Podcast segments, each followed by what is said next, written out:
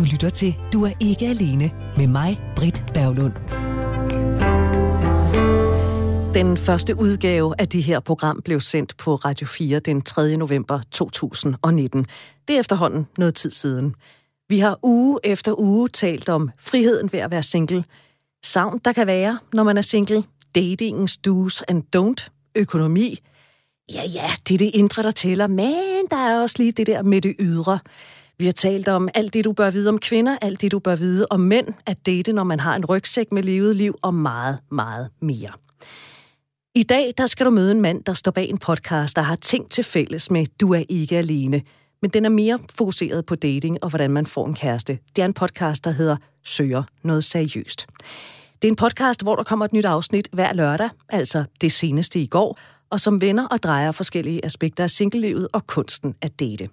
Første afsnit kom for et par måneder siden, og udover at jeg synes, det er dejligt, der har flere, der har lyst til at tale om single- og datingliv, så er det også ret forfriskende, at det er en mand, der står bag podcasten, fordi øh, jeg oplever, at det er meget, meget nemmere at få kvinder til at tale med om det at være single og det at date med de gode og nederen ting, der følger med, end det er at få mænd til det. Så jeg kipper med fladet for Steven Højlund. Velkommen til, Steven. Jo, tak. Allerførst, her i mit program, der øh, må single-status jo ikke være noget, der er tabubelagt, så jeg skal jo øh, starte som altid med at spørge dig, i dit voksne liv, øh, jeg tror, du er 38, hvis vi siger de seneste 20 år, hvor mange år single-erfaring har du så? Ja, så er vi nok op på en 12 år, tror jeg. Mm. Ja. Det passer nogenlunde med mig. Så er det masser af erfaring samlet i den her udsendelse. Det er dejligt. Det må man sige. Bliver du mødt, altså fordi det gør jeg, eller jeg vil sige, det var slemmere, da det var, jeg var yngre, ikke? Nu er jeg jo så 47.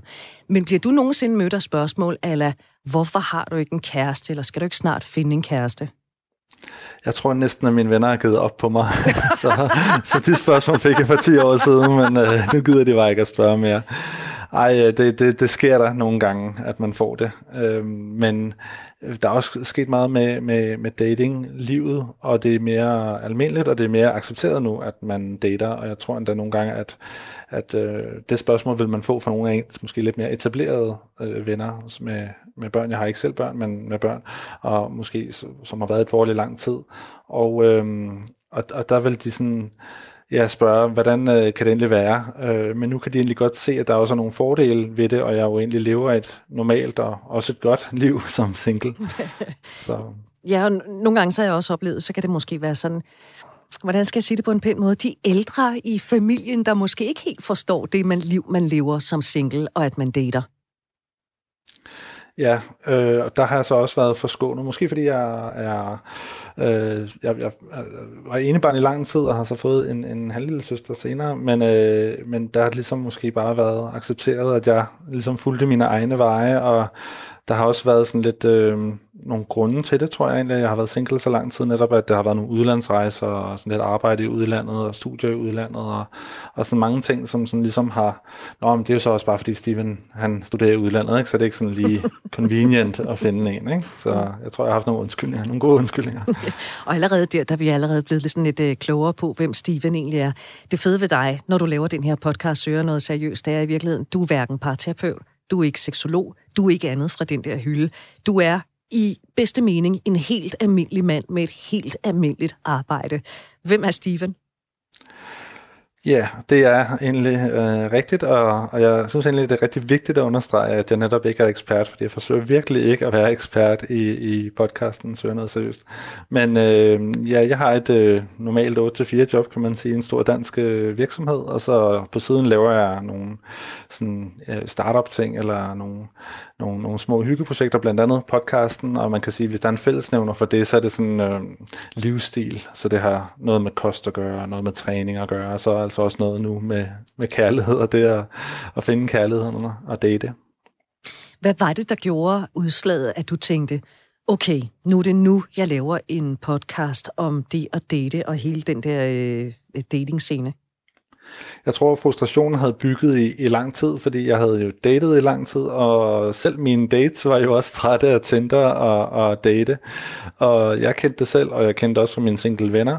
Så jeg vidste, at der var meget frustration derude øh, i forhold til det her single-liv, og ligesom om, at hele systemet omkring Tinder, som man næsten har monopoliseret vores datingliv, det, det, det er lidt, at, at man kommer ikke videre. Det, det er en malstrøm, et, et hamsterhjul, man sidder fast i. Det er som om, der ikke er rigtig nogen vej ud af den her labyrint, man render rundt i. Alle de her døre, man skal åbne, altså som, som dates, man skal igennem. Hvor, hvordan kommer man ud?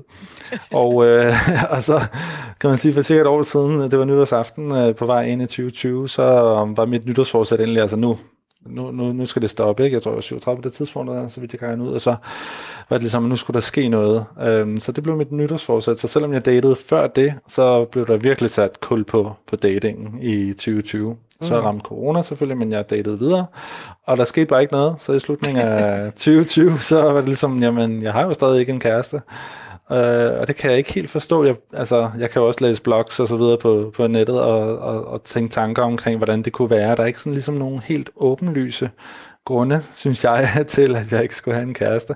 Også i, i relation til, at jeg netop har datet øh, så meget. Så, mm, så, så det ledte ligesom til, at jeg, jeg egentlig tænkte, hvad, hvad gør jeg så? Øh, hvad nu hvis jeg laver en podcast, så kan jeg måske lære noget om mig selv og og lære at kigge ind af med de mennesker, jeg interviewer i podcasten, og, og dermed få nogle, hvad kan man sige, øh, ja, nogle vinkler øh, på, på det her date, som jeg måske har overset. Altså måske har jeg nogle mm. fuldstændig store blinde vinkler, og det tænker jeg, okay, lad os bare gøre det. Jeg, vil, jeg har ikke noget mod at stikke hovedet lidt frem øh, og prøve det øh, og satse noget. Så og, og det er jo netop det, der er ved din øh, podcast, det er, at du vælter dig jo ikke eksperter. Indtil nu, der har du talt med andre datere, helt almindelige danskere, der er singler og som også dater. Hvad er det, du bliver klogere på under de snakke? Ja, jeg forsøger ligesom at isolere et emne, så jeg spørger egentlig mine, inter, mine interviewpersoner, før vi går i gang. Er der, er der noget, som sådan frustrerer dig? Er der et dilemma, som du er meget optaget af? Og selvfølgelig rammer vi ofte ind i lidt af det samme, men så forsøger jeg sådan ligesom at få dækket, dækket alle poster. Og så tager vi øh, så det dilemma at tale om det cirka en halv time. Og det kan være sådan helt praktisk, som at hvem der betaler regningen, når man er ude at date, øh, altså på første date, eller det kan være, hvorfor svarer de aldrig tilbage, eller hvad med ghosting, og så videre. Så, så, så det, er egentlig, øh, det er egentlig det, jeg gerne vil have ud af det. Jeg vil gerne i udgangspunktet egentlig undgå, at det bliver for akademiseret øh, og egentlig gerne høre frustrationen, fordi jeg tror også, og man så må sige, man, man får en bedre podcast, og jeg bliver også klogere, når man hører fra nogen, som virkelig har tændt nogle tanker omkring, og det gør man jo, når der er noget, der frustrerer en. Mm. Noget, jeg faldet over ved din øh, podcast, det var et enkelt afsnit, hvor jeg tænkte, hvad går det der nu ud på? Øh, og det er fordi, mit allerførste spørgsmål til dig, det var jo, hvor meget single-erfaring har du, fordi jeg gerne vil aftabuisere det her med at være single. Men i din podcast, er der nogen, der gerne vil være anonyme. Øh, blandt andet så talte du med Hans Peter, der ikke hedder Hans Peter, det er ikke hans rigtige navn, det er et øh, navn, der er opfundet til lejligheden. Ja. Øh, og allerede der så tænker jeg, hvad siger det egentlig om os singler, at vi har lyst til at være anonyme, ikke? Jo, det er meget få, der har lyst til at stå frem, og um, det er nok, øh, der er flere, der som du også siger i, i din indledning, så er der mange flere piger, der har lyst til at, at, at tale om følelser, om kærlighed og om dating. Meget, meget få mænd, der har lyst til det. Øhm, jeg fornemmer lidt, at de føler, at de ikke rigtig får noget ud af det. Altså, hvorfor skulle jeg risikere at blive genkendt? Øh, altså, hvad, what's in it for me? Mm. Jeg får ikke nogen kæreste af, hvor jeg er på dit show, om man så må sige. Så, og det er jo fair nok. Men, øhm, men det er rigtigt. Jeg tror stort set, alle er anonyme, vælger at være anonyme. Og vi kvinder, vi taler. Vi taler rigtig meget, ikke mindst om vores liv. Vi taler også om de dejlige og dumme mænd. Øh, nu får du, Steven Højlund, lov til at være talsmand for samtlige danske mænd. Hvor meget mm. taler I, skråstreg, du med andre mænd om singlelivet og kærester? Altså udveksler erfaringer? Jeg tror, jeg taler en del og der med nogle andre single øh, venner, jeg har. Men det er meget omkring frustrationerne, omkring... Øh, hvad kan man sige, nogle enkelte dates, nogle første og anden dates, uden at gå i for mange detaljer, men altså sammen, når vi taler om det, eller, eller det kan også være sådan nogle råd og vejledning til, hvordan skal man lige gribe den her an, eller når hun skriver sådan her, hvad tænker du så, er det så, øh, er det, hun er lidt ligeglad med mig nu, og skal jeg bare kø- gå videre med, med, med en anden, eller så videre, ikke? Så det er sådan sidder lidt mere på I det sådan... med de tanker? Fordi det er jo noget, som jeg ved, jeg som kvinde sidder, og jeg, jeg, jeg tolker, og sikkert også overfortolker mange gange, hvad det er, der står øh, i den der besked, jeg har fået. Men det, du kunne godt finde på at tale med din, øh, mandlige øh, singlevenner om det? Ja, det kan man godt. Så kan man godt lige screenshot en, en tekstbesked og så sende øh, over Messenger. Sådan, hvad, hvad tænker du her? Øh, eller også bare sådan, hvis det er sådan lidt, okay, det her det er helt klart altså et, et, et, et klasse eksempel på, at, øh, at hun ikke er interesseret, eller eller et eller andet outrageous, sådan, øh, skal vi ikke flyve til Dubai sammen, øh, du betaler eller, eller andet den stil, ikke? hvad man nu kan opleve. Så, Okay, den havde jeg ikke set komme. Det er jeg rigtig glad for at høre, at de gør. Det, det gør mig faktisk lidt, øh, lidt varm om hjertet. Nå, Steven Højlund, din podcast, den hedder jo Søger noget seriøst. Men søger du kun noget seriøst? Ja, det er jo et godt spørgsmål, og i udgangspunktet så vil jeg sige ja. Altså, jeg blevet trængt op i den krog efterhånden, hvor jeg har tænkt, nu skal det være. Altså, det var jo ligesom det, 2020 gik ud på, det var at finde en kæreste. Så at søge noget seriøst, øh, for dem, der ikke ved det, så er det jo det, man skriver øh, inde på Tinder og nogle andre platforme, fordi det er jo faktisk lidt vagt, når man tænker over, hvad det egentlig betyder, ikke Søge noget seriøst. Altså, hvad kunne det være? Søge noget seriøst sjov, søge noget seriøst underholdning, søge noget seriøst sex, det kunne jo også godt være. Men, men så er der jo bare det forhold, at nogle gange, så er der jo ikke lige en, man går og sådan dater lidt mere sådan, altså seriøst. Øh, og i den henseende kunne det jo godt være nogle gange, at man så bare havde lyst til noget mere useriøst. Så, så jeg kan ikke helt afslå, at, øh, at man også nogle gange dater lidt mere useriøst. Og det kommer faktisk også lidt an på, hvem man dater, fordi hvis man med det samme mærker, at den anden person ikke er noget for en, så kan man jo stadigvæk være tiltrukket af personen. Og på den måde, så synes jeg faktisk, det er helt fint, altså køre i den anden retning, men hvis, øh, hvis jeg bliver spurgt om det, så, så leder jeg efter en kæreste. Altså, hvis, så, hvis der er en date, der spørger mig om det. Ikke? Så du kan godt finde på at samle nogle af de små eventyr op, der måtte ligge på din øh, vej på Tinder? Ja, helt sikkert. Altså, helt sikkert. Det, det kan jeg godt. Og, og, og hvem ved, altså et lille eventyr kan jo også ende ud i, eller det ved jeg ikke, om jeg, jeg har simpelthen læst for mange eventyr, men det kan jo godt ende ud i, at man rent faktisk bliver glad for hinanden. Ja, det er jo det. Altså nogle gange så starter det jo bagvendt, selvom jeg måske er lidt af den skole, at, øh, at jeg vil ligesom gerne se den anden lidt anden, og se om der er potentiale på det lange sigt. Så jeg er måske lidt tilhænger af den her kaffedate, hvor man lige sådan sidder og får stillet nogle spørgsmål og får lært hinanden lidt smule bedre at kende, frem for måske den her mere oplevelsesdate, hvor man er ude og windsurfe eller øh, bungee jumpe eller noget andet. Øh, men hvis der så ja, er en mulighed, så, og, og hun virker sød, og, og man er tiltrukket, jamen, så skal man aldrig være for fin. Problemet opstår selvfølgelig bare, hvis man også sidder og skriver med en anden, hvor man tænker, der er mere potentiale, ikke? Så, og hvor, men hvor det stadigvæk er usikkert, man måske ikke mødtes, så står man jo lidt i den her limbo, hvor at man ved godt, at man selv bliver, hvad kan man sige, forlet lidt, hvis man lader lade sig vildlede af kødets lyst, om man så må sige, i en bestemt retning, hvor at der måske er en anden, som man burde fokusere mere på. Og, og hvis man bliver distraheret, så kan det være, at, at chancen for, at man, man egentlig, hvad kan man sige, optimerer øh, sine muligheder med den person, man egentlig måske vil matche bedst med, de bliver formindsket. Ikke? Kan du godt føle, mm, hvordan skal jeg stille det her spørgsmål? Nu spørger jeg bare, kan du godt føle, at du kan måske ride på flere heste på én gang, fordi du måske har fat i flere samtaler på én gang? Helt sikkert. Altså det, det er klart mit øh, indtryk, at det gør de fleste fyre. Altså fordi at det bliver vi nødt til lidt. Altså det, det for os er det lidt mere et numbers game, er, er mit indtryk. Nu er jeg ved jeg jo ikke så meget om, hvad der foregår over på, på, på kvindesiden andet end fra de veninder, jeg, jeg kender, men, men der kan de ofte lidt mere sådan picky sådan sidde og, og vælge til, altså like, og ofte vil der være et match med liket, hvor at, og det kan man også øh, høre min podcast med en, en speed øh, date, øh, hvad kan man sige, en tidligere øh, ejer af et speed dating bureau, som også siger, jamen mændene matcher bare mere, altså eller er mere interesseret i at matche flere, Øh, så vi bliver ligesom nødt til at jage med, det er lidt mere et numbers game. Jeg kan måske matche 100, og så, eller like 100, og så matcher jeg med 10, og ud af de 10 er der en, der svarer tilbage på min besked, altså på min åbner. Så på den måde, så bliver man ligesom nødt til at have Øh, og det lyder virkelig grimt, men altså lidt en pipeline, om man så må sige, ikke? Øh, og dermed også øh, ender man ofte i en situation, hvor man sidder og skriver med flere af gangen, og så er der nogen, som sådan automatisk ryger ud, fordi at de så ikke svarer, eller, eller man selv synes, at nogle andre er mere interessante. så på den måde, så er der sådan hele tiden lidt gang i, i flere. Det tror jeg ikke er unormalt. Vi har begge to en vis erfaring ud i singlelivet. Det har vi allerede slået fast. Vi har også i at date. Det er ikke nogen hemmelighed. Det kommer vi til at tale om, øh, om lidt, Steven. Du har mm. noget mere erfaring, end jeg har i det der med at date.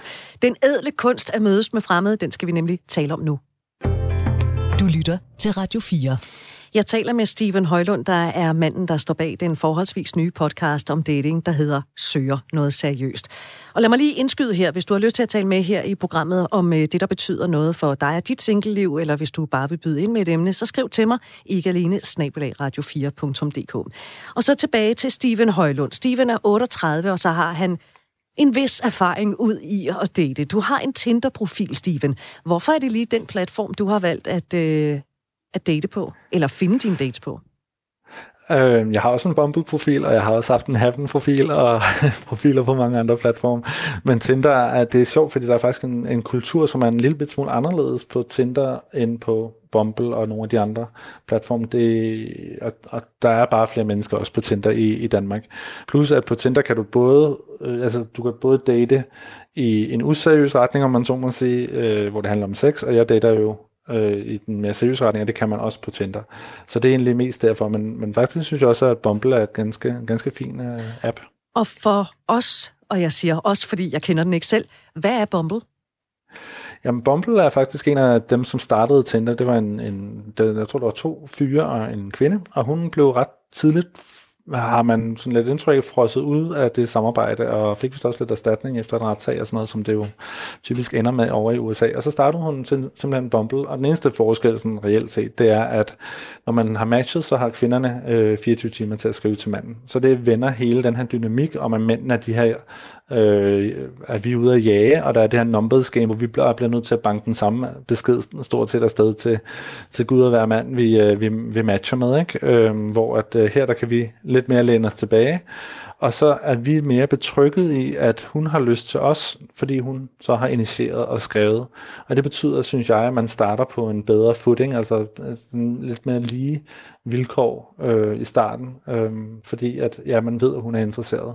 Hvor det, det er ikke altid det, man har indtryk af på Tinder. Øh, nej, det er det ikke.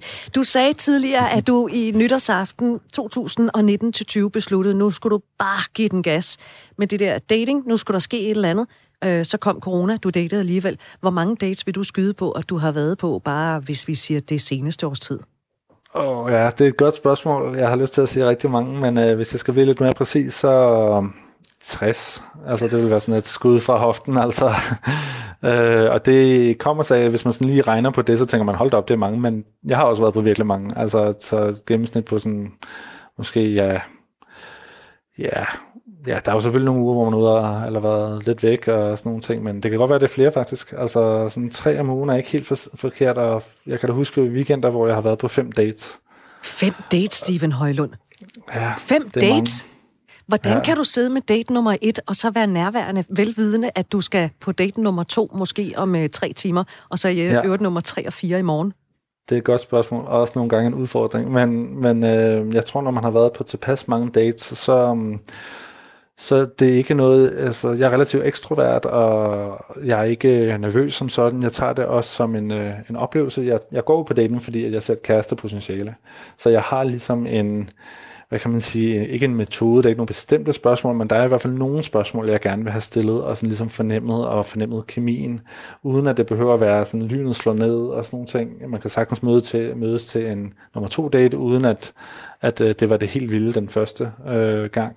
Men, øh, men der er ligesom nogle ting, som jeg sådan, ligesom gerne vil finde ud af, også fordi mange kvinder skriver jo ikke noget i deres profiler. Så derfor så, medmindre man skal være meget kedelig, når man sidder og skriver sammen, og sådan, om, hvad, hvad laver du så til daglig, altså hvilket arbejde har du, og hvilken uddannelse har du? Så nogle gange er der nogle af de sådan meget fundamentale spørgsmål for mig at se, som ligesom øh, er tilbage på en første date. Og så ser jeg det egentlig også bare som, at øh, jeg i kraft af, at mange af mine venner er flyttet til forstederne, og der har været corona, så har det været en ganske glimrende måde, end bare at møde andre mennesker på, og komme ud og snakke med andre mennesker på. Øh, og, og det, så, så, så jeg kan egentlig godt hvile i det, altså uden at det er sådan, øh, det lyder meget sådan, åh, dates og sådan, men, men jeg er lidt mere afslaget omkring det, tror jeg bare. Okay, øh, så hvor nogen går til fodbold eller keramik, der går du så på date? så går jeg til dating. Ja, Nå, prøv at høre. Jeg, er allerede, jeg glæder mig til den her samtale. Vi er allerede godt i gang med den, fordi jeg vil gerne høre meget mere om dine erfaringer inden for dating. Måske jeg kan lære noget, fordi jeg har jo... Jeg går sjældent på dates. Altså, det er meget sjældent. Hvis du siger tre om ugen, øh, så er det måske 150 dates, du har været på det seneste års tid, eller i 2020. Søren Steven, eller Steven Højlund, det er jo øh, virkelig, virkelig, virkelig mange dates. Øhm, det, det vil jeg glæde mig til at komme til at grave lidt mere i. Men ved du hvad, jeg vil gerne lige inddrage en mere i samtalen. Det er Kirk Rønner, der er coach med speciale i kærlighed og forfatter til bogen Sådan får du en kæreste. Hej Kirk. Hej Britt, og hej Steven. Hej Kirk. Allerførst så vil jeg jo gerne øh, her i programmet Kirk slå et slag for, at øh, det der med at være single, det skal jo ikke være tabubelagt. Øh, de fleste af os har været det på et eller andet tidspunkt i vores voksenliv. Hvor meget erfaring har du med livet på egen hånd?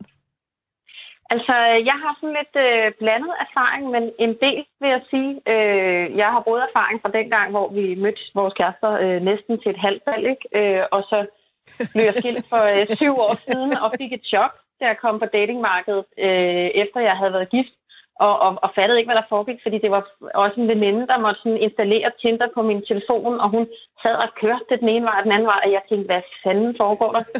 øh, og så vil jeg sige, så, så datede jeg faktisk rimelig meget, efter jeg blev skilt. Øh, og så, man kan sige, at udover at jeg er forfatter og har skrevet en bog, så har jeg også blogget og lavet foredrag omkring de datingerfaringer, jeg gjorde mig dengang, hvor jeg virkelig altså fik givet dem noget gas på alle mulige måder og datet alle mulige typer og på alle mulige måder og fandt dates alle mulige steder. Så jeg synes, jeg har en, øh, en ret øh, bred erfaring, vil jeg sige.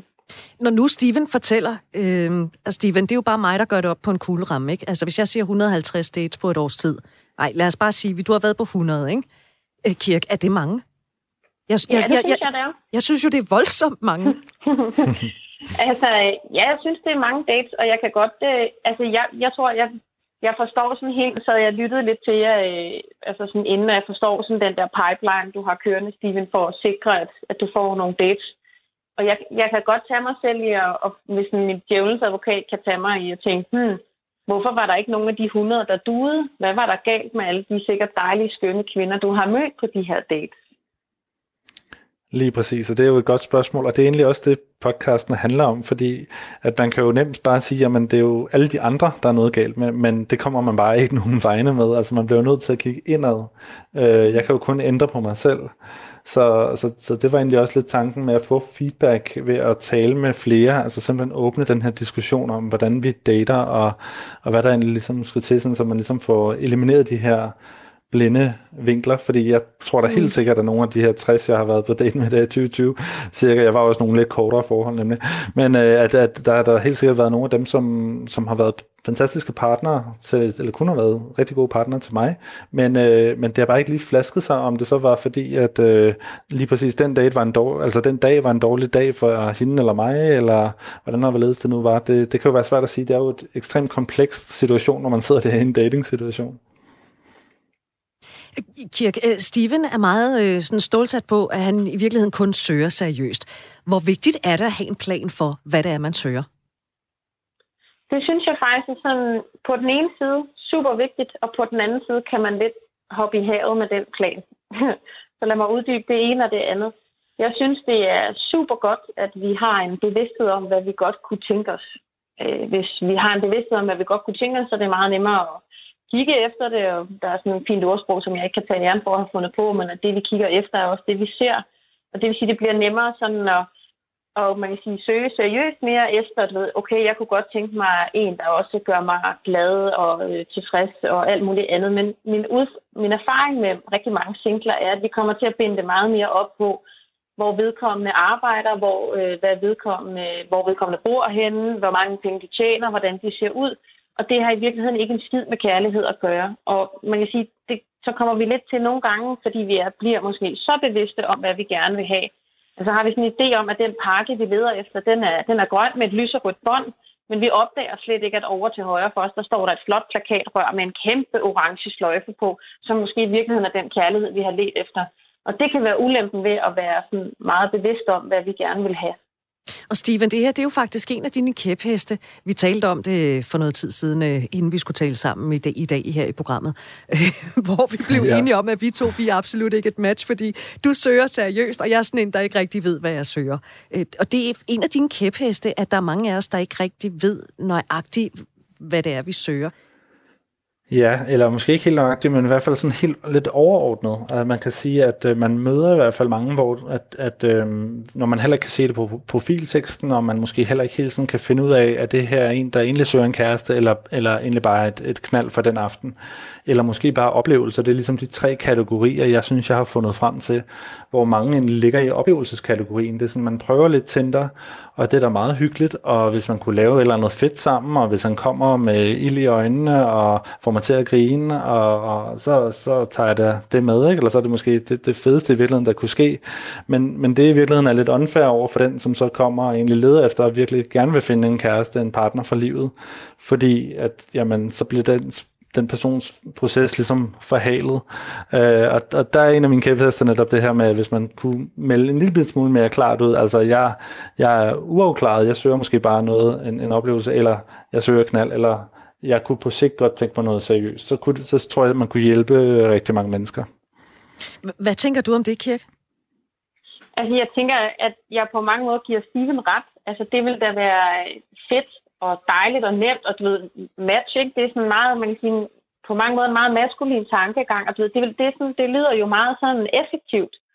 Men vi mennesker er jo svære at putte i kasser, og jeg tror rigtig mange af os kan, Øh, har stået i udvalgte tidspunkter af vores liv, det har jeg gjort et par gange i hvert fald, og tænkt, jeg skal slet ikke have nogen kæreste lige nu, og så ding dong, så slår lynet ned. Øh, så, så selvom at, det, at jeg kan godt lide tanken, og jeg er enig i, at det vil på mange måder gøre det meget nemmere, hvis man sådan kunne grovsortere, ikke? man kunne også blive enige om, at fortorvet til højre, det var for singler, og det til venstre var for dem, der var optaget. Men, men jeg tror også, at vi kan, vi kan komme til at putte os selv så meget i kasser, at så er der ikke særlig meget liv tilbage, og særlig meget spontanitet i virkeligheden tilbage, og ikke særlig meget rum for, at noget andet kan opstå end det prædefinerede. Ja, altså jeg, jeg tror, der, der er plads til, til begge dele, og det, at man kan sige, at, at for eksempel man kan arbejde lidt med det også. Ikke? En af mine spørgsmål, øh, når man sidder og skriver, det er jo netop det her med, jamen så søger du så noget seriøst, eller, eller hvor vi hen, og dermed så laver jeg jo også sorteringen, kan man sige, før men, at man så mødes. Ikke? Men der er jo bare nødt til at øhm. sige, Steven, fordi hvis du spurgte mig, hvis nu vi to vi havde mm. lavet et match, og du spurgte mig, når man søger du noget seriøst, eller hvad søger du, så vil jeg jo sige til dig, Åh, for søren, vil du være min ven? Det ved jeg den dag, at jeg finder det. Fordi jeg kan ikke ja. nødvendigvis sige det, og, og der var det, du begyndte at grine, da vi talte om det her, hvor du sagde, ja, derfor er vi to ikke et match. Nej, det er ja. Men jeg er vel ikke den eneste, der har det på den måde, tænker jeg, Steven. Nej, det er du bestemt ikke. Altså, der er rigtig mange, man møder, som, hvor det er lidt uafklaret, og det er normalt personer, jeg vil styre lidt udenom, når jeg dater, fordi man kan sige, men du kigger jo endelig på et hav af potentielle øh, kærester eller dates på Tinder. Der, der, der er jo en kæmpe kø øh, i appen, kan man sige, ikke, som du sidder og swiper på, så på den måde, så behøver man jo ikke at gå på kompromis i udgangspunktet, så længe du er på, på, på Tinder. Det er først, når man begynder at lære hinanden lidt bedre at kende, og så videre, øh, så, så, så snæver man sig ligesom ind sammen og finder ud af, hvad er det så egentlig, vi vil, måske sammen, eller hvad, hvad man vil hver for sig, man får spurgt ind til de ting. Så på den måde, så vil jeg allerede begynde at lave min filtrering meget tidligt øh, i den proces, således at jeg ikke spilder min tid. Øh, fordi det har jeg gjort ret meget, synes jeg, at jeg har, jeg har været på mange dates, hvor at, det har været rigtig gode dates. De fleste dates, jeg er på, er rigtig gode, og der er rigtig god kemi.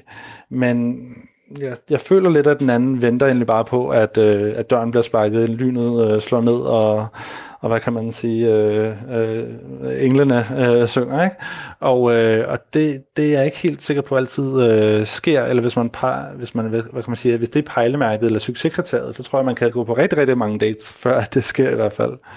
Kira Grønler, Steven siger, at han vil ikke spille tiden. Altså, jeg er sikker på, at enhver lean-konsulent vil jo være stolt over det, han netop har fortalt. hvordan, hvordan, hvordan ser du på det? Altså, øh, jeg kunne jo være fræk at stille det spørgsmål. Øh, hvor godt synes du, det virker? hvis, hvis øhm... det, du søger er en seriøs partner, og du ligesom har udviklet en metode, og så her et år efter stadigvæk ikke har en seriøs partner, så efterlader det i hvert fald mange spørgsmål. Hvor godt synes du, din metode virker? Det er jo et rigtig godt spørgsmål, øhm, og netop også derfor, jeg startede podcasten, netop fordi jeg tror egentlig ikke, at, at, at spørgsmålet, eller hvad kan man sige, at problemet er metoden. Jeg tror, at problemet ligger nogle andre steder, øh, som har noget med mig at gøre. Altså det kan for eksempel være, at, øh, at, mine, øh, at jeg er meget kritisk, altså at jeg har øh, jeg vil ikke sige en checkliste, men, men jeg, jeg er god til at finde huller i osten, så det har simpelthen noget med min mm. personlighed at gøre. Det er i hvert fald, hvad jeg har fundet frem til sådan, øh, indtil videre, at det er måske øh, der, den er gal. Og det, og det leder mig faktisk hen til, nu hiver vi lige en af dine kæpheste af stallen, og nu hiver jeg en mere, Steven, fordi det, det er faktisk noget med det her med øh, krav og præferencer og sådan noget, fordi du synes, at man skal være transparent. Det er vigtigt for dig, at man er transparent, når man begiver sig ud, for eksempel på Tinder. Hvad mener du med det? Jamen, altså det klassiske eksempel, det er jo, at man har nogle billeder, som ikke matcher, hvordan man ser ud nu. Og øh, det tror jeg, alle har prøvet, men ja, det er jo øh, lidt ærgerligt at have sat sig op til en date, og øh, ja, skyndt sig hjem fra arbejde, og gået i bad, og hopper afsted, og så lige når man træder ind ad døren på caféen, så ser man bare, at øh, personen bare slet ikke ligner den, man troede, man skulle få date med. Øhm, så, så det er et, et godt eksempel, men det kommer egentlig, øh, det, det kan også, hvad kan man sige, have noget at gøre med, med en masse andre øh, forhold øh, omkring det at date. Netop, øh, jeg, har, jeg vil gerne vide relativt meget om, om den anden person, før jeg går på, på date. Og, det, og samme årsag er jeg faktisk begyndt at ringe. Øh, også det er, er blevet lidt nemmere Men, her i corona. Hvad har du på ja. din checkliste?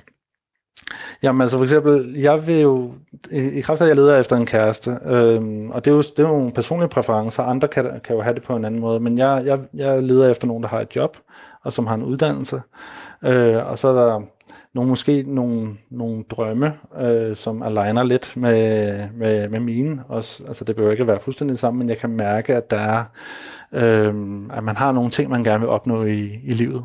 Og så også, at, øh, at dem, jeg dater, ikke har børn. Så, så der er ligesom sådan nogle relativt sådan, ikke hardcore, men, øh, men altså alligevel sådan nogle relativt sådan objektive kriterier, som ligesom skal være på plads. Og når de ligesom er på plads, så vil jeg gerne overlade resten til, til kemien, når man så mødes op og glimtet i øjet, og ja. Kira Grøn, du er jo med på telefon. Jeg kan simpelthen ikke se, om du mm. sidder og nikker anerkendende, eller om alt strider på dig. Mm. Øh, hvad, hvad, må man have sådan en tjekliste? Hvad, hvad synes du om tjeklister?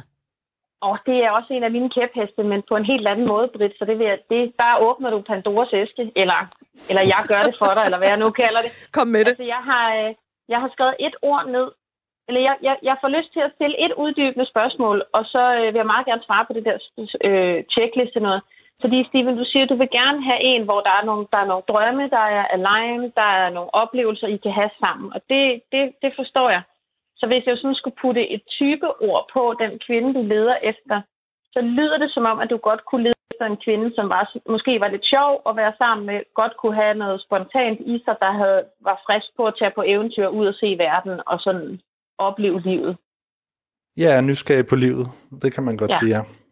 Okay, så, så lad mig fortælle dig en hemmelighed om den type kvinder, og det du gør, som handler om din checkliste, fordi jeg har skrevet et ord ned, og det er jeg er faktisk sådan en type kvinde, der elsker oplevelser, som er mega nysgerrig, mega kreativ, spontan, giv mig hele verden på en øh, sølvfad, og jeg vil helst ikke spise det samme to øh, dage træk. Og hvis jeg, blev, hvis jeg fik en fyr, der ringede mig op, nu er jeg altså godt afsat, skal jeg lige sige, min rigtig dejlig kæreste, men, men øh, hvis jeg blev ringet op på den måde, og ligesom sådan blev afkrævet svar omkring, vil du noget seriøst? Hvad er dit job? Hvad er dit uddannelsesniveau? Hvad, hvad drømmer du om? Hvad vil du lave oplevelser? Har du børn, eller har du ikke børn? så vil jeg dele dule med føle, og jeg er godt klar over, at der er form og indhold, og det er måske lidt bare sat op, for jeg er sikker på, at du er dødcharmerende, når du snakker med andre mennesker. Så vil jeg føle, at jeg har fået den spanske inkvisition i røret. Ah, så, så... ja, ej, jeg vil sige, det, det, det, er jo, det, det er jo nogle ting, som er ret nemme at finde ud af i en meget sådan simpel, altså, hvad kan man sige, stille og rolig samtale. Jo. Så, men jeg kan godt øh, følge dig, altså, hvis, hvis du har en checkliste på 20 ting, altså, hvor at man, øh, man ikke er så god til at levere budskabet, øh, så kan det godt virke inkvisitorisk. Men, men øh, jeg, min oplevelse er faktisk, at, at mange, som jeg dater, egentlig lidt har øh, data på samme vilkår. Altså de data ikke nogen, som er markant anderledes øh, i forhold til dem, i forhold til for eksempel uddannelsesniveau eller, øh, eller jobstatus øh, og så videre. Så, så, så jeg synes, jeg, sådan, jeg vil vurdere, at den var sådan relativt inden for skiven i forhold til, hvor sådan flertallet ligger. Ja, og er det så flertallet, der skal bestemme, hvad du gør? Det er, nej, jamen det er det heller ikke. Det er mine præferencer, som bestemmer, hvad jeg gør. Men altså, hvis andre har andre præferencer, og hvor, at, altså det har jeg øh, stødt på før, hvor uddannelse er lige meget, og hvad kan man sige, baggrund og, og så videre, er ikke noget, man skæver til, så er det jo fint med, med mig. Det må de jo selv om. Mm. Mm. Altså, jeg får lyst til at knytte en kommentar til den der checkliste, hvis det er okay. Det må du gerne. Fordi jeg sådan, jeg har været meget på opdagelse det, både med mig selv, da jeg selv havde en, en checkliste, og også med de singler, jeg arbejder med. Og jeg er altid sådan meget nysgerrig på, hvad vi får ud af at have sådan en checkliste. Og i virkeligheden, så kan man sige, at de store kæpheste, jeg har, det er, at jeg tror på, at det eneste, vi får ud af at have en checkliste eller en, en lang liste af krav, om så er forfattet et Excel-ark eller en lille sort notesbog, det er, at vi i virkeligheden misser nogle muligheder for kærlighed. Fordi kærligheden opstår ikke der, hvor demografien matcher, eller der, hvor uddannelsesniveauet matcher. Forelskelse opstår et helt andet sted, og det har, er der jo masser af forskning, der også har afsløret. Så det, det er egentlig sådan en, egentlig et præmis, som der er en, en, en samfundskultur og en samfundsnorm omkring, og en datingnorm omkring, at det er den måde, vi forsøger at segmentere hinanden på, men det er faktisk ikke der i forelskelsen ligger. Men hvad, hvad skal man så gøre? Altså, skal man så bare mødes med, og nu siger jeg det lidt hårdt, Gud og hver mand? Altså, jeg vil sige det sådan, hvis jeg havde holdt fast i min checkliste, så, havde, så, var jeg, så havde jeg aldrig mødt den kæreste. Havde jeg heller aldrig nogensinde mødt min eksmand, eller de andre, jeg har været kærester med.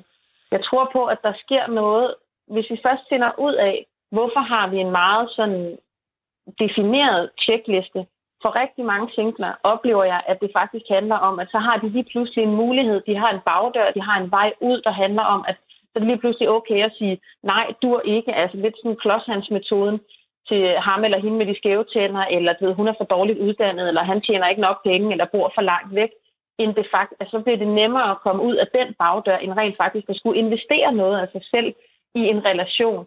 Jeg hører jo også, Steven siger, jeg vil så gerne, jeg vil gerne vide alt det her, og når jeg har alt det her på plads, så vil jeg gerne overlade resten til kemien. Øh, og jeg kan godt forstå kongstanken, og det er jo dejligt effektivt på en eller anden måde. Men jeg tror bare, at det fratager rigtig meget af det, som vi ved også er med til at skabe kemi imellem mennesker, og det fratager faktisk også muligheden for, der hvor vi forelsker os, har jo intet med uddannelsesniveau at gøre, eller hvor vi bor henne. Det sker i virkeligheden fra sjæl til sjæl, fra øje til øje, og handler meget mere om at møde en, som kan lidt for tærske sagt gøre en helt, men handler faktisk også om at møde en, som matcher med ens barndomshistorik og barndomstraumer og opvækster og alt muligt andet. Det handler ikke en skid om uddannelsesniveau. Og der tror jeg, at der er vildt mange singler, inklusiv jeg selv, da jeg var single, der bare går glip af alt for mange fede muligheder for kærlighed, fordi vi er så optaget af at putte andre mennesker i kasser. Men, men hvad skal man så gå efter? Altså, øh, jamen, og, og nu spørger jeg, fordi der er jo rigtig mm. mange. Øh, det er Steven, det er jeg, mm. det, det, det, mm. det er du ikke længere, Kirk, men vi er mm. på Tinder. Mm. Det er det, vi har at gøre med. Vi har måske, ja, ja. Steven, hvis vi er heldige, hvad har vi så? Tre billeder? Måske mm. har vi en tekst. Mm. Øh, ja, ja. Hvad, hvad søren er det så, vi skal gå efter, hvis, hvis ja. vi ikke må ligesom stille, ikke, ikke krav, men har nogle præferencer og siger, jeg vil faktisk gerne have mm. en, der er et godt job, mm. eller i, i hvert fald mm. i et, mm. et job, der er godt for vedkommende, mm. så kan, kan jeg så mm. tænke om det, hvad jeg vil, mm. og som også har en eller anden uddannelse. Mm. Jeg tror, at jeg vil, jeg vil vende det om, og jeg vil sige, okay, så det at øh, være sammen med en, der har et godt job, der har en god uddannelse, øh, nu låner jeg dig som eksempel, Britt, jeg kender dig overhovedet ikke, men lad os sige, at du godt ville have en partner, du kunne have gode, dybe samtaler med, eller intelligente samtaler med, om alt muligt i livet. Og det er måske det, som så kommer til at udmynde sig i, at du vil gerne have en, der har et godt job, eller har en god faglighed. Men så vil jeg dykke meget mere ned i, hvor finder jeg den type mennesker henne? Fordi, altså helt ærlige venner, Tinder er jo ikke, har jo ikke monopoli på, øh, eller monopol på datinglivet. Altså der er jo massevis, spandevis af andre steder, vi kan finde vores dates uden at det behøver at være online. Steven, hvor vil du gå hen, hvis du ikke skulle... hvis, nu, hvis nu jeg sagde til dig, det du skal gøre nu, Steven, det er, at du skal slette din Tinder-app. Hvor vil du så gå hen? Jamen, øh, jeg tror, der er gode muligheder på, på jobbet. Altså hvis man er villig til at risikere det at, øh, at date og have en kæreste, som man så øh, går op og ned af. Det er jo ikke alle organisationer, som synes, det er lige fedt, og derfor så bliver man nogle gange øh, deporteret til en anden afdeling, hvis man, hvis man får lidt for, hvad kan man sige, store følelser for en med en se kolleger. Men, men, men det er jo et udmærket sted, altså alle de steder, hvor vi ligesom er institutionaliseret omkring hinanden, hvor vi har tid til at gå og lære hinanden at kende lidt mere uformelt. Øh, I det hele taget er det jo lidt ærgerligt, at, at, at netop når man mødes til de her en-til-en date, så er det jo sådan, alt er sat meget på spidsen, og på en halv time skal vi ligesom lære hinanden øh, at kende og, og føle kemien og alt sådan noget på, på rekordtid, hvor øh, de, de bedste vilkår, synes jeg egentlig er, er også når vi tænker tilbage til vores folkeskoletid og vores uddannelsestid og sådan ting, de gange, hvor vi har den her tid og rum til at, at lære hinanden at kende, øh, indtil at man måske efter et halvt år så inviterer den anden ud på en kop kaffe eller noget. Det, så jeg vil nok ty til, til arbejdet, måske melde mig ind i nogle øh, sportsklubber, eller gå lidt mere på brætspilscafé, eller, eller den stil. Radio 4 taler med Danmark. Du lytter til øh, Du er ikke alene. Jeg synes, vi har gang i en rigtig, rigtig interessant samtale her. Og vi, det er Steven Højlund. Det er manden, der står bag podcasten Søger noget seriøst, der handler om øh, datinglivet. Og så er det Kirk Rønler, der øh, er forfatter til bogen. Uh, sådan får du en kæreste, og som i øvrigt også er coach med speciale i kærlighed. Uh, der er en ting, jeg godt lige kunne tænke mig at, at vende, nemlig, nu taler vi sådan om de andre, og hvad vi ligesom kan have af krav eller ønsker til dem. Øh, men de kan jo også have forventninger til, til mig. Og nu siger jeg mig, fordi jeg står her alene, Kirke Grønler. Øh, jeg kan jo tro, at jeg er en ualmindelig skarp tiger på, på sådan en skala fra 1 til 12, ikke? Øh, men måske er jeg i virkeligheden sådan halvfesen træer i andres øjne. Hvordan ved jeg, hvor ægte jeg egentlig er? Altså, hvor ægte du er? Ja, hvor, hvor, meget, hvor meget ved jeg egentlig om den historie, jeg er rejsende i om mig selv, hvor øh, succesfuld jeg er, og hvor fantastisk et menneske jeg er? Hvor meget kan jeg være sikker på, at den er sand? Jamen, øh, det kan du jo. Altså, man kan sige, hvem har egentlig sandheden? Hvem kender Præcis. sandheden? Og, og det kan måske også være det, der nogle gange svarer på, at som, for jeg, jeg har også været på date med nogle stykker, hvor jeg har tænkt, det er da ikke ham, der sidder på det billede der, der sidder på den der café-stol, og tænkt, what the fuck? Altså, øh, og det er jo det, der kan svare på. Altså lidt ligesom den der gamle TDC-reklame, tror jeg, det var, ikke? Øh, og det kan, altså, der tror jeg, vi alle sammen er gamle nok til at kunne huske den reklame, hvor hun lukker skabslågen og siger, jamen, øh, jeg er sådan lidt latino, ikke? øh, den gang, hvor at, øh, at billedbeskederne blev introduceret på det danske marked, og ved, et billede siger mere end tusind ord, tror jeg, ligesom sådan en tagline var til den, ikke? Og hun var bare altså, krid bleg og, og rødhåret. Ikke? Altså, hun, altså, hun lignede mere eller mindre min kæreste, og så siger, som jeg er sådan lidt latino.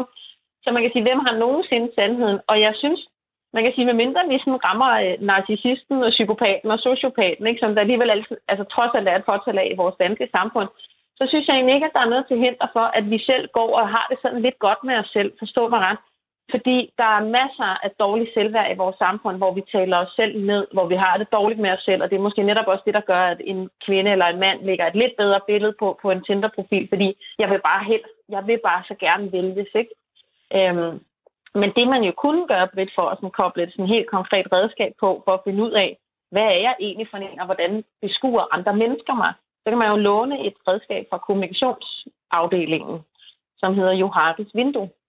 Og øh, jeg har skrevet om det i min bog også. Johais vindue er sindssygt godt, fordi det faktisk kan kortlægge de blinde pletter, som måske øh, Steven også snakkede om før. Der kan man jo spørge sine venner, hvordan opfatter du egentlig mig? Du kan dybest set også spørge de dates, du har været på, og du kan spørge dine kollegaer. Fordi lige pludselig der, så vil du faktisk få et indblik i, hvordan betragter andre mennesker mig. Altså, så man hele tiden kan gå og være til sådan lidt mus, altså øh, menneskeudviklingssamtale? Ja, det kunne vi godt kalde det, men du kunne også kalde det bare at være nysgerrig på dig selv. Altså, fordi man kan sige, hvis nu Steven spurgte hans venner, er jeg egentlig for kritisk? Eller hvordan betragter I mig i forhold til denne her sådan, øh, spørgemetode, spørgeramme, jeg har sat op? Så vil han måske få nogle andre svar, end det han selv kan komme frem til. Og det kan man sige, for, men jeg er selvfølgelig også nørd, ikke? Altså jeg er menneskenørd og terapeut, det kommer jo ikke udenom, at det ligger mig så nært hele tiden at finde ud af, hvad er det, jeg sender ud, Hvordan kan jeg optimere? Hvordan kan jeg afvikle lidt uhensigtsmæssig adfærd, som i virkeligheden forhindrer mig i at få det kærlighedsliv, jeg gerne vil have? Hvis man ser sig selv som en, en tiger, måske er en treer i andres øjne, som, det er jo okay, man føler sig som fem sekser. Jamen, altså, jeg tror i virkeligheden, det der med en tiger i egne øjne og en træer i andres, det er fordi, det ikke er det rigtige match. Fordi jeg tror på, at for os alle sammen, der er der en partner, som står og kigger på os og synes, hold kæft, du er bomben. Ikke? Det tror jeg faktisk på, at der er. Det kan godt være, at hvis du... Øh, jeg kan huske, jeg lavede faktisk en gang et tv-program, hvor at, øh, jeg var øh, ekspert for to øh, handicappede, der var med. Og der snakkede jeg rigtig meget med hende, den ene som sad i kørestol, og som var spastisk lammet og lammet fra, øh, fra livet og ned. Øhm, og vi snakkede meget om, fordi hun havde sådan, jeg vil have en helt almindelig mand, og han skal kunne fungere, og han skal være helt almindelig. Og der tog vi faktisk en snak, der handlede om. Men der er også en realisme her, der hedder, at enhver mand, der vælger dig, bliver faktisk også handicaphjælper. Og, og der var det måske federe, og lige børn leger bedst, apropos at vil have et, et interesse for noget af det samme, som Steven også siger på hans liste der, måske er der er faktisk en for stor forventning, fordi du faktisk stiller nogle enorme krav til et andet menneske. Men jeg tror på, at der er en til os alle sammen derude, der synes, at vi er en tiger. Tror du det, siger jeg med håb i stemmen. Ja. Tror du det, Kirk? Lover du det? Jeg kan ikke love det jo. Altså, oh. jeg, ligesom jeg ikke kan love mine klienter, at, de, at de, den næste, de møder, er, er the right one. Men ja, det tror jeg på, og jeg tror på. Men samtidig, så vil jeg sige, og det kan man, det er så her, vi er over i spirituelle afdelingen, ikke? Du kan ikke tiltrække mere, end det du selv tror på, at du er værd at tiltrække. Så hvis du går og har sådan lidt, ah, jeg er måske lidt en træer, så vil du tiltrække nogen, der vil bekræfte dig, at ja, du er en træer. Hvis du går og tænker om dig selv, ah, jeg er kun sådan en, der møder øh, nogen, der vil knalde, eller, eller Steven kunne måske gå og tænke om sig selv, jeg tiltrækker nogen, der ikke vil noget seriøst, og sådan noget, så er det også det, vi tiltrækker. Så er det det, vi sender ud, og det er det, vi tiltrækker. Fordi vores hjerne er sådan enormt altså enkelt forankret, og enkelt sådan sat sammen, og den vil bare enormt gerne give dig det, du går og siger omkring dig selv. Hvis du går og siger omkring dig selv, jeg er sådan en, der bare møder dem, der ikke vil noget seriøst, og som kun vil knalde, så er det også det, din hjerne præsenterer dig for. Det, der vil ske, når jeg går hjem fra det her studie, det er, at jeg vil gå med begge hænder op over hovedet og sige, at jeg er bare the fucking greatest. Kirke Rønner, coach med speciale i kærlighed og forfatter til øh, bogen, der hedder Sådan får du en kæreste. Tak fordi, at du vil bruge tid på Steven og mig. Selvfølgelig. Steven, øh, hvad siger du til det her med, at man tiltrækker det, som man ligesom på en eller anden måde sender ud? Det, det tror jeg egentlig er meget rigtigt. Og jeg tror også på, at der er øh, altså, mange potentielle øh, kærester, som synes, man er altså den, den smukkeste og dejligste i, i verden. For mig handler det bare mere om, at man netop er transparent om, hvem man er. Øh, og så hvis vi skal sådan kæde det hele sammen, så får man kan være det egentlig, så handler det om at kende sig selv, øh, før man egentlig ja, ved, hvad man øh, leder efter. Det tror jeg egentlig er grunden til, at mange ikke helt måske ved, hvad de leder efter. Det er, at, øh, og det er jo også fordi, det, det fører tilbage til, at det er utrolig svært at kende sig selv, og det kan du blive ved med at arbejde på hele livet igennem. Jeg synes, det er Øh, super interessant det her med, at man ligesom kan survey sine, sine venner og sin, og sin omgangskreds og få øh, nøgtern feedback der. Jeg har selv brugt det faktisk øh, på, i, i arbejdsrelation, når man sender en, en, en survey ud, som de andre kan svare på anonymt med nogle sådan lidt mere sådan neutrale spørgsmål alligevel, men, men stadigvæk nogle spørgsmål, som er opbyggelige. Og så også øh, det her med, at man kan tage øh, altså gratis personlighedstests, eller Myers-Briggs for eksempel, eller noget andet. Så jeg har egentlig brugt meget af det, som jeg har lært på arbejdet, hvor man jo har det inde i, hvad kan man sige, mus-samtalerne og så videre, og så videre, i forskellige workshops. Det har jeg brugt meget i mit datingliv for at finde ud af, hvad er mine præferencer egentlig? Øh, hvad er det for et energiniveau, jeg har og udsender, øh, når jeg går ind i et rum, versus det, jeg så modtager, for eksempel hvis jeg er på en date. Ja, fordi jeg kan jo i virkeligheden godt have nogle vildt irriterende vaner, eller øh, være på en eller anden vildt irriterende måde, som jeg ikke er klar over, men som mine venner eller bekendte er fuldt bevidste om, og så er det måske meget godt lige at blive prikket på skulderen.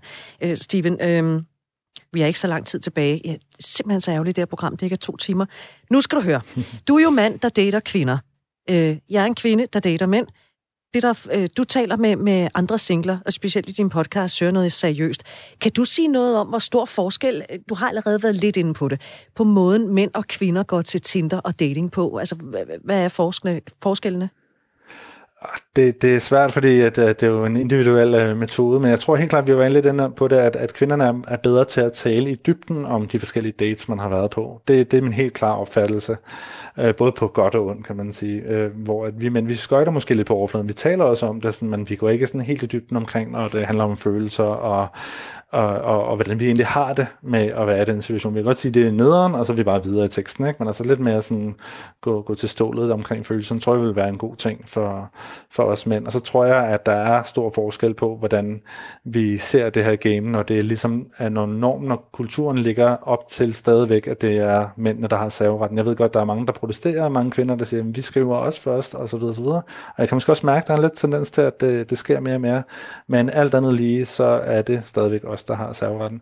Og, det kan, og der, derfor så skal man bare indstille sig på som mand, at du får enormt mange, øh, hvad kan man sige, øh, bliver ghostet rigtig meget, ikke? Altså, at du ikke øh, får svar. Og det ved jeg, at det siger mange piger også, at det sker også for dem. Så, men der synes jeg, at du skal ringe rundt til samtlige mænd, der er på Tinder og fortælle, det er dem, der har serveretten, fordi jeg oplever så dem, der ikke gør noget ved bolden. Lad nu det ligge. Nå, du har været på rigtig mange dates. Du har også datet mange forskellige nationaliteter. Øhm, du har allerede været lidt inde på, øh, på den der første date og sådan noget, det er jo svært, at vi alle sammen individuelle. Men hvis du nu, fordi du har den erfaring, du har i at date, øhm, det kan jo godt nogle gange opleves lidt som den vilde vesten, hvor man også skal, skal passe, passe på sig selv.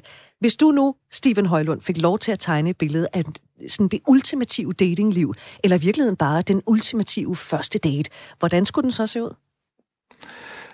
Så vil jeg så sige, at det kommer an på, hvad du søger. så, Lad os fordi, sige, jeg søger noget seriøst. ja, fordi hvis du søger noget seriøst, så vil jeg sige, så, så den første date, det er en, hvor at I lærer hinanden at kende og kommer tæt ind på hinanden, og øh, altså ikke nødvendigvis fysisk, men, men simpelthen, at, hvor at man har mulighed for at spørge ind til de ting, man gerne vil, vil vide om hinanden, og, og få afklaret, og så ligesom få mærket, om der er en måske en, en, en, en tiltrækning sådan fysisk omkring noget forelskelses, altså forelskelsespotentiale, altså en umiddelbar tiltrækning, men også om der er en, hvad kan man sige, et vennepotentiale slash mulighed for, at det her, det kunne blive en, man delte sit liv med. Og det, og det er jo det, der gør det så svært, når man leder efter en kæreste, fordi at hvis du bare er ude efter øh, øh, sex, for at sige det som det er, så kan du gå med det første. Altså er der en umiddelbar tiltrækning? Ja, det er der. Fint. Så kan man ligesom hoppe i kanen og få det overstået. Men, men hvis du leder efter den her, øh, hvad kan man sige, det længere sigt, så er der altså en del flere baser, synes jeg, at man skal have dækket, for at man ligesom, øh, at det har været en god date. Udover podcasten, så øh, brygger du også på en e-bog. Hvad kommer det til at gå ud på? Jamen, jeg, jeg vil egentlig gerne lave sådan, øh, og de er, de er faktisk færdige, de, de 10 datingbud. Sådan helt overordnet set, hvad skal man ligesom have på, på plads, og så gerne gøre det så operationelt som muligt, sådan, så man siger, jamen, hvordan kan du opnå nogle, nogle forskellige mål med, med din dating, og hvad er det, og faktisk meget af det har vi allerede talt om her, altså nogle af de her bud er blandt andet, at man skal, skal lære sig selv at kende og bruge tid på det. Altså simpelthen, det kan jo også godt for andre ting i livet, men jeg tror, det er rigtig godt for ens datingliv, hvis man lærer sig selv øh, rigtig godt at kende, både med nogle af de test, vi talte om før, eller nogle, nogle personlighedstest, men det kan faktisk også være med coach, eller, eller måske psykolog, hvis, øh, altså, uden at sygeliggøre nogen eller noget, så synes jeg bare, at jeg har altid fået rigtig meget øh, ud af at tale med, med coaches og folk, som taler med mennesker, og som, som en del af deres arbejde. Og, øh, og så det næste, øh, det er så det her med at finde ud af, hvad man øh, gerne vil. Det er så bud nummer to. Og så følger det der, derfra egentlig det her med at være transparent og alle mulige andre, som kan man sige, gode øh, råd og vejledninger til, hvordan man øh, får det bedste ud af date. Sådan, og hvad kan man sige, det overordnede mål, det er jo at undgå den her frustration, som, der er, som jeg oplever, der er rigtig, rigtig mange, der føler på, på datingmarkedet, hvis vi kan kalde det det. Det kan vi i hvert fald. Titlen Søger noget seriøst. Steven Hånden på hjertet. Er din øh, podcast et trick? Er det en genvej til at finde en kæreste? Der er nogen, der hører den og tænker, han lyder mega nice, ham der Steven. Jeg tror sgu lige, jeg skriver til ham. Whatever it takes.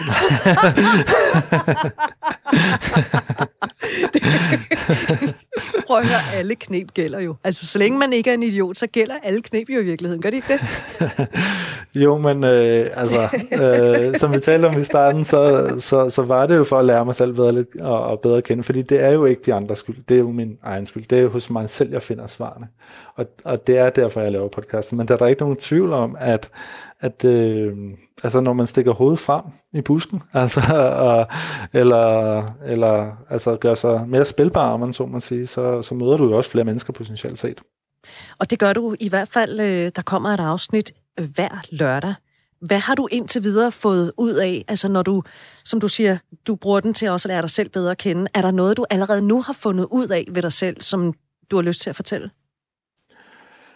Jeg har dvælet noget ved, ved netop de her krav, om man så må sige. Øh, der, er ikke, der er ikke nogen tvivl der. Det er hele tiden til revision, hvad, hvor mange, hvad kan man sige, altså hvor, hvor, hvor, hvor stærk ens checkliste skal være, eller hvor lang den skal være, eller noget.